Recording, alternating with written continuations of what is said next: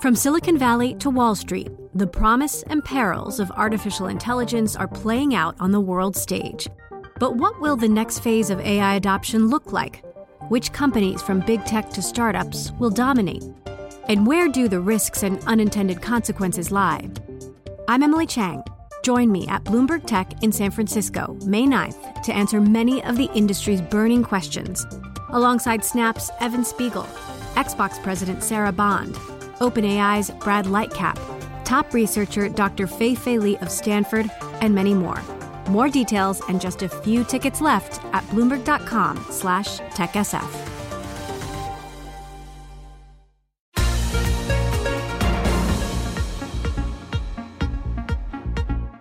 Welcome to the Bloomberg P&L podcast. I'm Pim Fox along with my co-host Lisa Abramowitz. Each day we bring you the most important, noteworthy and useful interviews for you and your money, whether you're at the grocery store or the trading floor. Find the Bloomberg P&L podcast on Apple Podcasts, SoundCloud and bloomberg.com.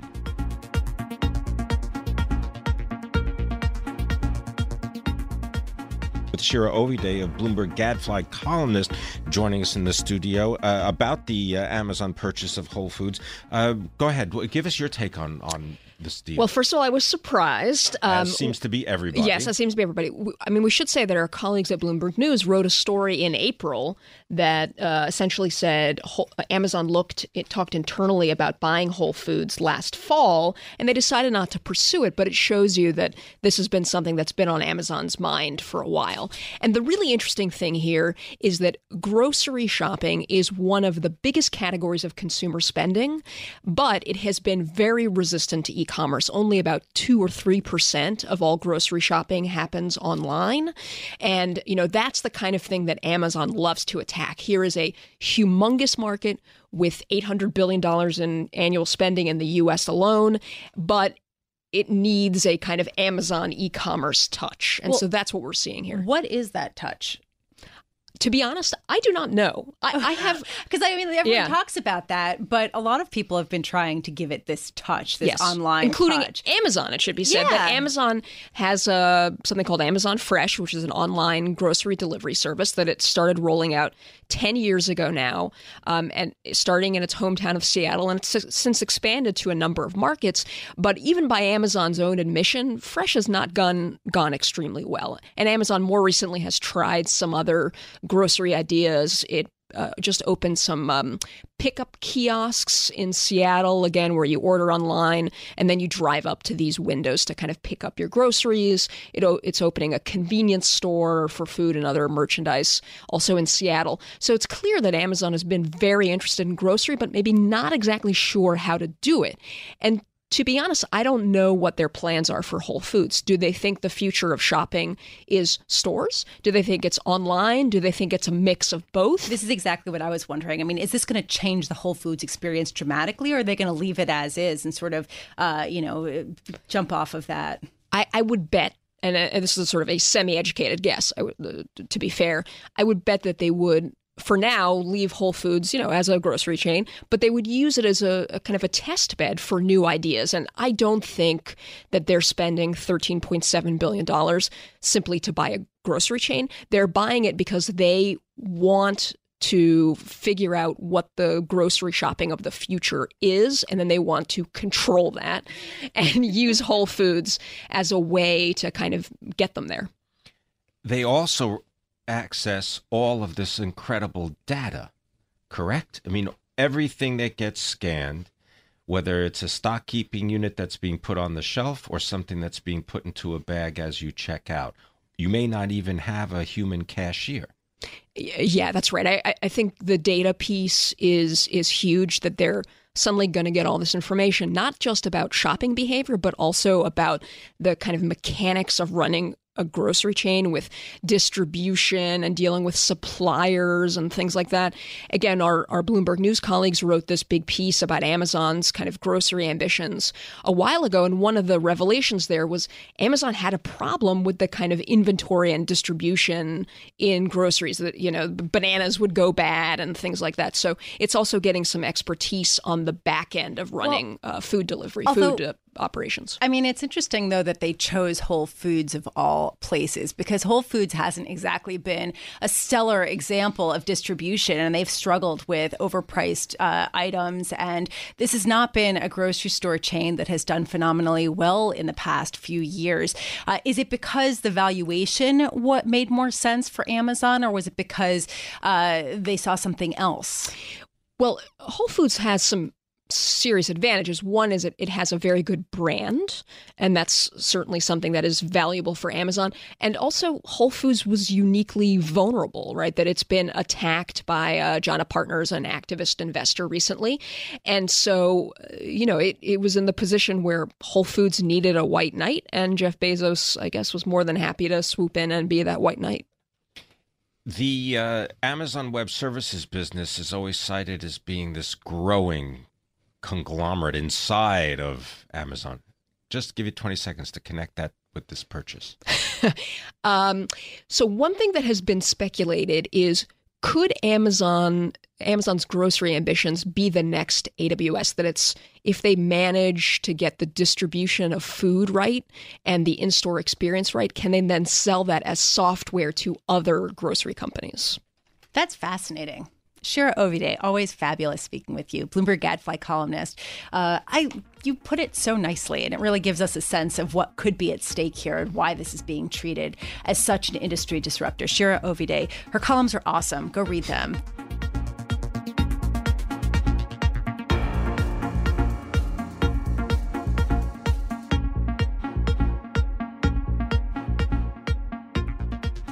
May have a new executive, but it has a very big problem that is coming uh, to the new executive, John Flannery, from Jeff Immelt, who just stepped down. And Katherine Chiglinsky, uh, a Bloomberg News reporter, highlighted this in a recent story looking at how GE has a $31 billion deficit in its pension, which is the biggest among S&P 500 companies. And this, even more shockingly, 50% greater than any other corporation in the U.S. Katherine, how did we get to this point? How is GE so desperately underfunded in its pension? Yeah, definitely. John Flannery has this big hole to fill. Um, like most corporate pensions, the financial crisis really wrecked them. That was when they fell underfunded, and it's it's been a hard time trying to recoup those losses over the years. I mean, interest rates have been really poor, and even if you've invested in other assets, you know it it's been a volatile market and it's hard to always kind of recoup those losses. Um, a lot of companies have instead been putting cash to their plans or they've been offloading them to insurers. They've looked for kind of other solutions to try and shore up these pensions. Um, but with GE, it's just steadily try, uh, trended down in terms of uh, their shortfall. Now, GE has a lot of company, doesn't it? I mean, it's not as if GE is alone in not having a completely funded pension plan. Some of the most recognized and largest companies in the United States, General Electric is writing about, but General Motors, Boeing, ExxonMobil, AT&T, Lockheed Martin. Is there no uh, downside legally or financially to underfunding your pension plan so they just go ahead and don't worry about it? Yeah, so actually, if you uh, hold an underfunded pension plan, you have to pay more fees to the PBGC, which is kind of the government agency that backstops these. Um, so there is an immediate kind of financial cost to these plans. You know, it is important to recognize that these obligations are decades long. So if markets start to rally, yes, that might really help them.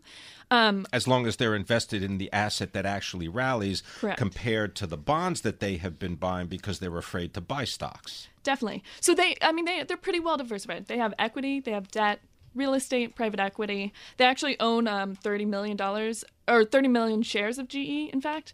Um, but it's hard to always bet on that. And a lot of companies now are starting to say, you know, we're not going to wait for markets to kind of help us. A lot of companies are taking well, these actions. And you have big public pensions that have just come out outright and said, look, our long time assumption that we're going to get seven and a half returns uh, each year on our assets is going out the window. We're going to have to lower that to six and a half to 6.25%, whatever it is, which means more contributions on the part of uh, both employees as well as possibly, uh, you know, the actual organization, right? I mean, but what strikes me about GE is that GE opted not to do what others were doing, not to make contributions, instead to give out $45 billion basically to shareholders with buybacks instead, basically because of this activist pressure. I mean, at some point, this is going to come back to bite them because you have to wonder are they just investing in riskier assets with the uh, money from the pension in order to make up for the shortfall and crossing their fingers? Yeah, so they, they have been making some contributions. About over the past two years, it's been about $2 billion to their pension plan, but that's paltry compared to the 45 billion they've been spending on share repurchases. And while it's, you know, while the pension plan could receive a great boost from interest rates, while it might be fine in the end, we argue that you know it's kind of this this uh, this tension between those short term effects of hey let's appease these activist shareholders, make sure our investors are happy with this kind of growing hole that they have on their on their balance sheet, and it's hard to recoup those losses. Well, I was just going to say, just add to this idea that you're talking about what these assets, what they're invested in, the, the various assets, because when you have interest rates that are as low as you describe, and we've all living through this, um, there is no way that you're going to meet your benchmark, your target, right? Your, and that hasn't even been uh, a, a, sort of reality moment for many pension fund uh, managers, correct? Correct. And um, so GE has lowered. They went from about 9% in the early 2000s to now 7.5, but it's still, that's kind of a higher assumption for the way markets are doing. We've seen a lot of pension plans um, either lower those even further or take steps to kind of better match their assets and their liabilities, kind of taking a traditional insurance view of it. Um, and that has also helped to at least mitigate the volatility because sometimes you're just never going to make up those returns, but at least you don't want to. And they have to keep cash, further. right? I mean, the ERISA rules say that you have to keep a certain amount of cash on hand in order to pay out current beneficiaries. Yeah, they definitely need um, cash to be able because some of these beneficiaries are already taking payments, and but a lot of those obligations are decades long, so they'll still have you know a bunch of assets to kind of play with for a little bit. Does, is GE the biggest pension uh, or company with a, with a pension out there? They do. I mean, they have a very sizable pension. So $94 billion in obligations and about 63 in assets right now. What are the comparable Just, kinds of, uh, what are the other companies with comparable pensions? Yeah, I mean, it, it kind of sizes up with um, many industrial companies. Those tends to be kind of the larger pensions that we see. It's kind of those legacies of decades of kind of blue collar workers. Um, they're about 67% funded. That's kind of an important number to recognize is, um, you know, they're their obligations to kind of their assets that they have now. Um, generally, pension experts say 80% is where you tend to want to be, um, and higher if you can, but 80% is kind of a good one to shoot for. Well, I was going to say, if you also get a chance, there's a great uh, piece of, of, corporate research by uh, Bob uh, Collie over uh, at uh, Russell Investments. It's it's uh, about this year. It's earlier this year, but it talks about the twenty billion dollar uh, club. Meaning, you know, do you have liabilities that you're unmet by more than twenty billion? And um, well, you know, you've got uh, General Electric, as I said, General Motors, but just add to the list: AT and T, Dow Chemical. Well, we know what's happening there. Johnson and Johnson. Uh, thank you very much for bringing this to our attention. Really well done, and look forward to more. Katherine Chiglinsky, U.S. Insurance Report reporter for Bloomberg.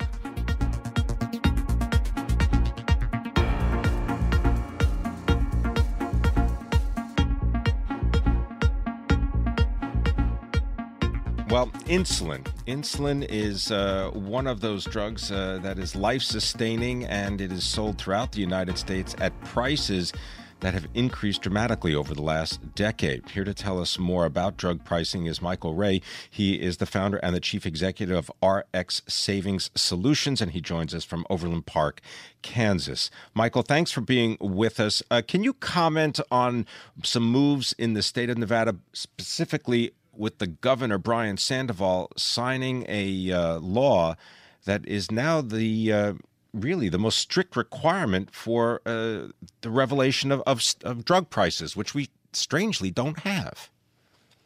Yeah, well, it's great to be with you, Tim. Um, I think that the legislation really shows the frustration and the desperation people feel. Um, we've seen this public outcry about uh, drug prices and, and you know some recent examples really focused on insulin.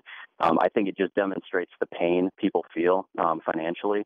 I think that it, it's uh, something that's a threat to you know, just common health, uh, healthcare for those those diabetics, and it's it's a it's a really important topic. I think that the legislation, um, you know, is a is a great uh, first step.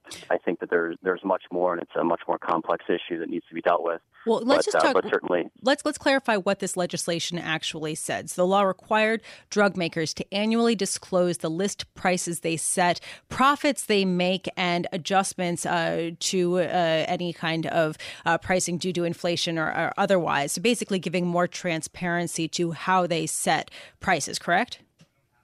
Yeah, that's right. And I think from a macro approach, it makes sense. But you know, the what the patient um, pays at the counter, coupled with what their other therapeutic options are, is what's going to be most impactful. Basically, what I'm saying is the data, you know, at year's end is really going to have a little impact on what uh, a consumer experiences when they go to try to buy their insulin. Is this law constitutional?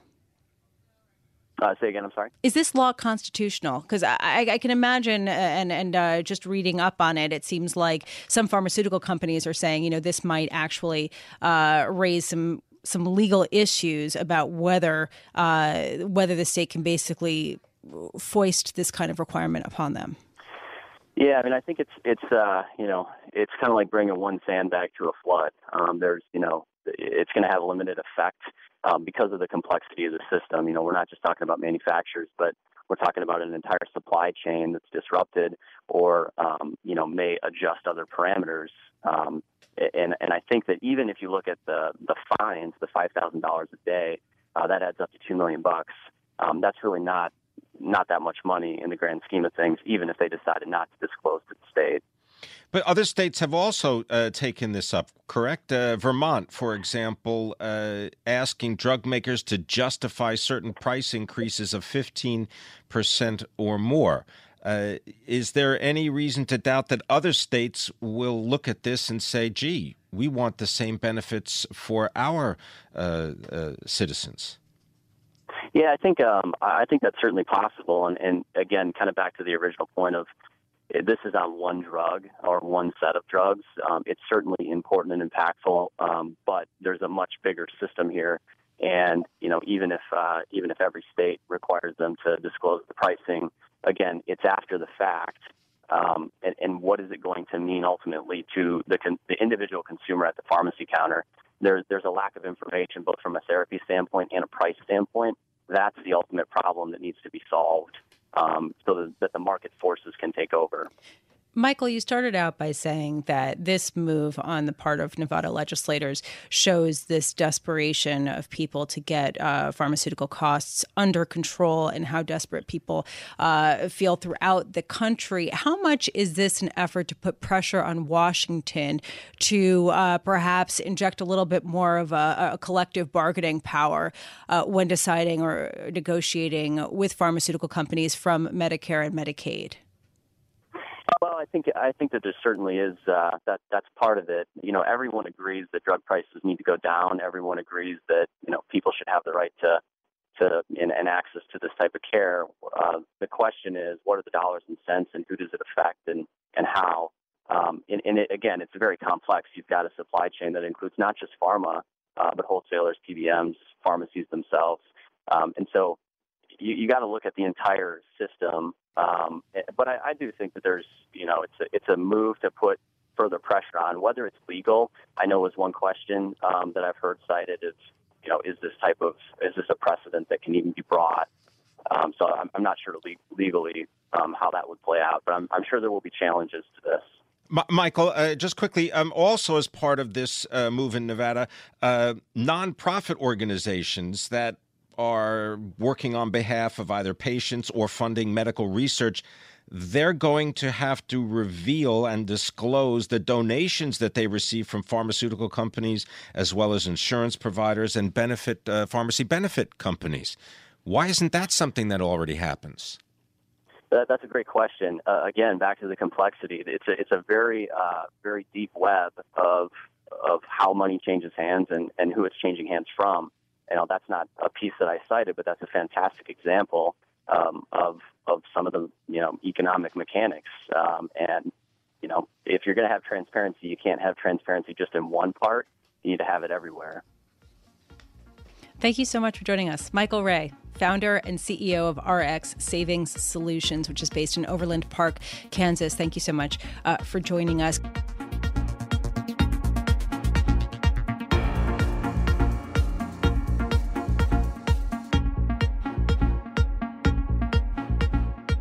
Recent data shows that the housing market recovery in the U.S. has been incredibly uneven. Big metropolitan areas like New York City, Miami, uh, San Francisco have gained disproportionately, uh, while other smaller municipalities have lagged behind. So, what does a real estate investor do with this information? Terrell Gates joins us now. He's Chief Executive Officer and founder of Virtus uh, Real Estate Capital, which oversees about $3 billion in real estate assets from Austin, Texas. Uh, Terrell, I'd love to get your take on this. When you see this bifurcated market that appears to be slowing down right now. Do you avoid those municipalities that have gained the most, like the New Yorks of the world and the San Franciscos? Or do you think that those are the areas that are most resilient if there is another downturn in the near future? Yeah, that's a good question. I mean, certainly entrance pricing or cost to buy today is a major factor in where you're going to invest and where you're not going to invest. But you also have to think about sustainability of that income stream and you have to think about the growth potential.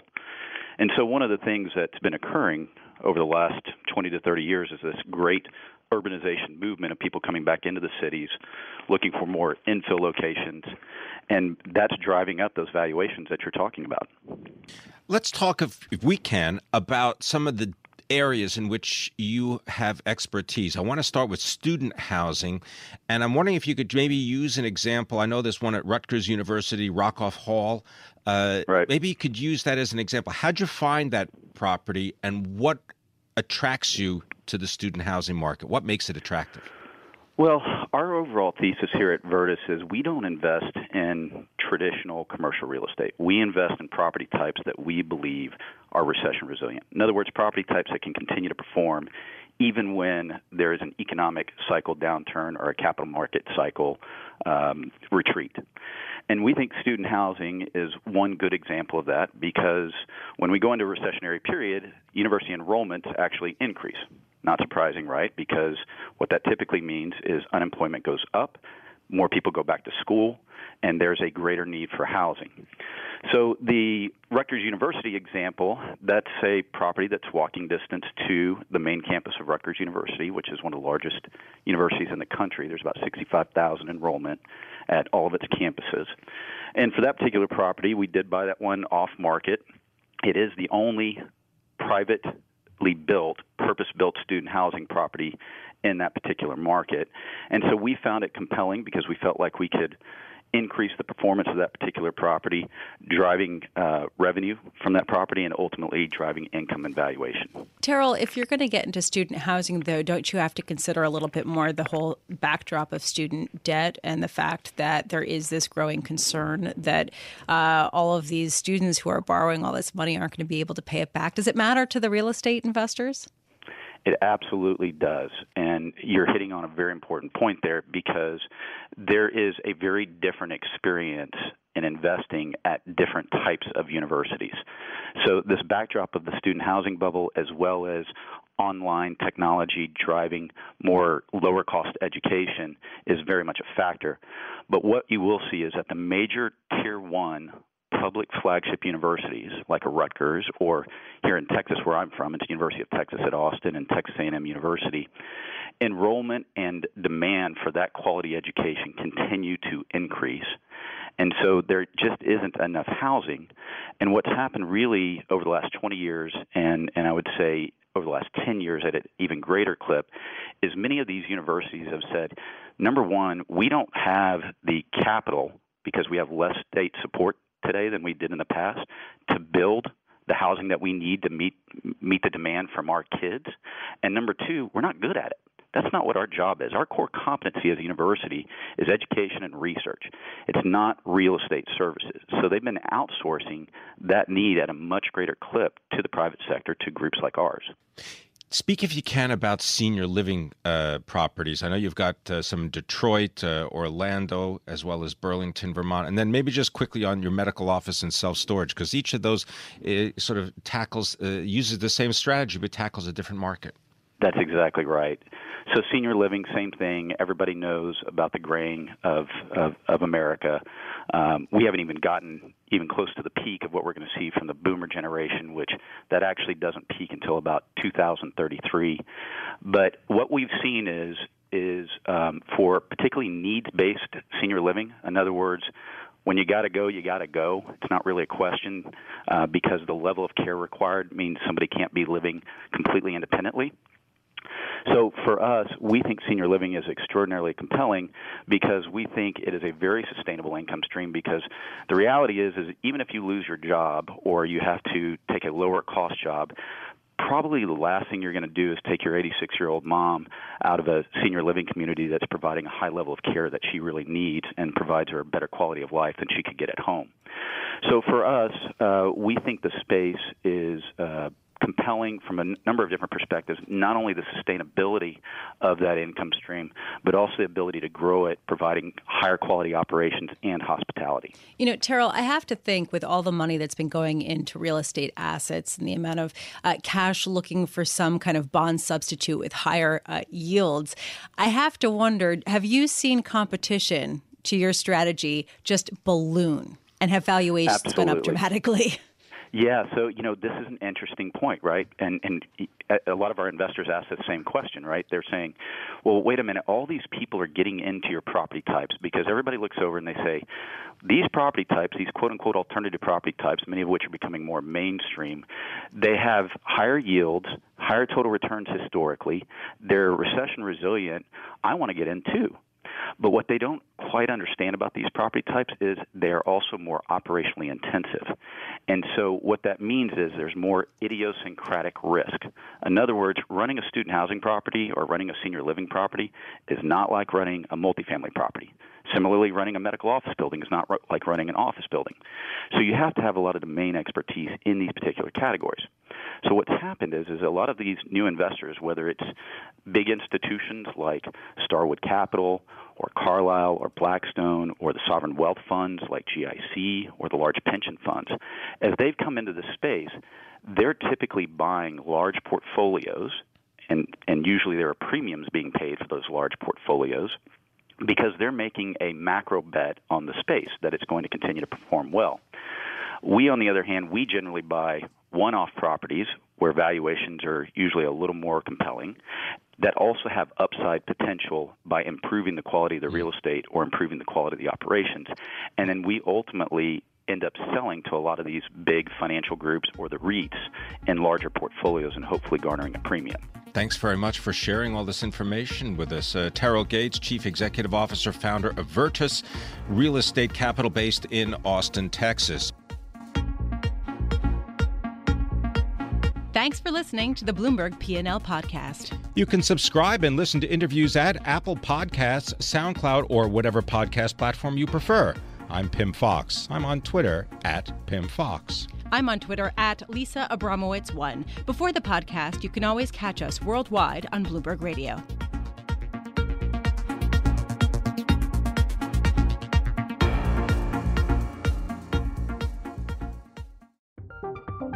From Silicon Valley to Wall Street, the promise and perils of artificial intelligence are playing out on the world stage. But what will the next phase of AI adoption look like? Which companies, from big tech to startups, will dominate? And where do the risks and unintended consequences lie? I'm Emily Chang. Join me at Bloomberg Tech in San Francisco, May 9th, to answer many of the industry's burning questions, alongside Snap's Evan Spiegel, Xbox President Sarah Bond, OpenAI's Brad Lightcap, top researcher Dr. Fei Fei Li of Stanford, and many more. More details and just a few tickets left at bloomberg.com slash techsf.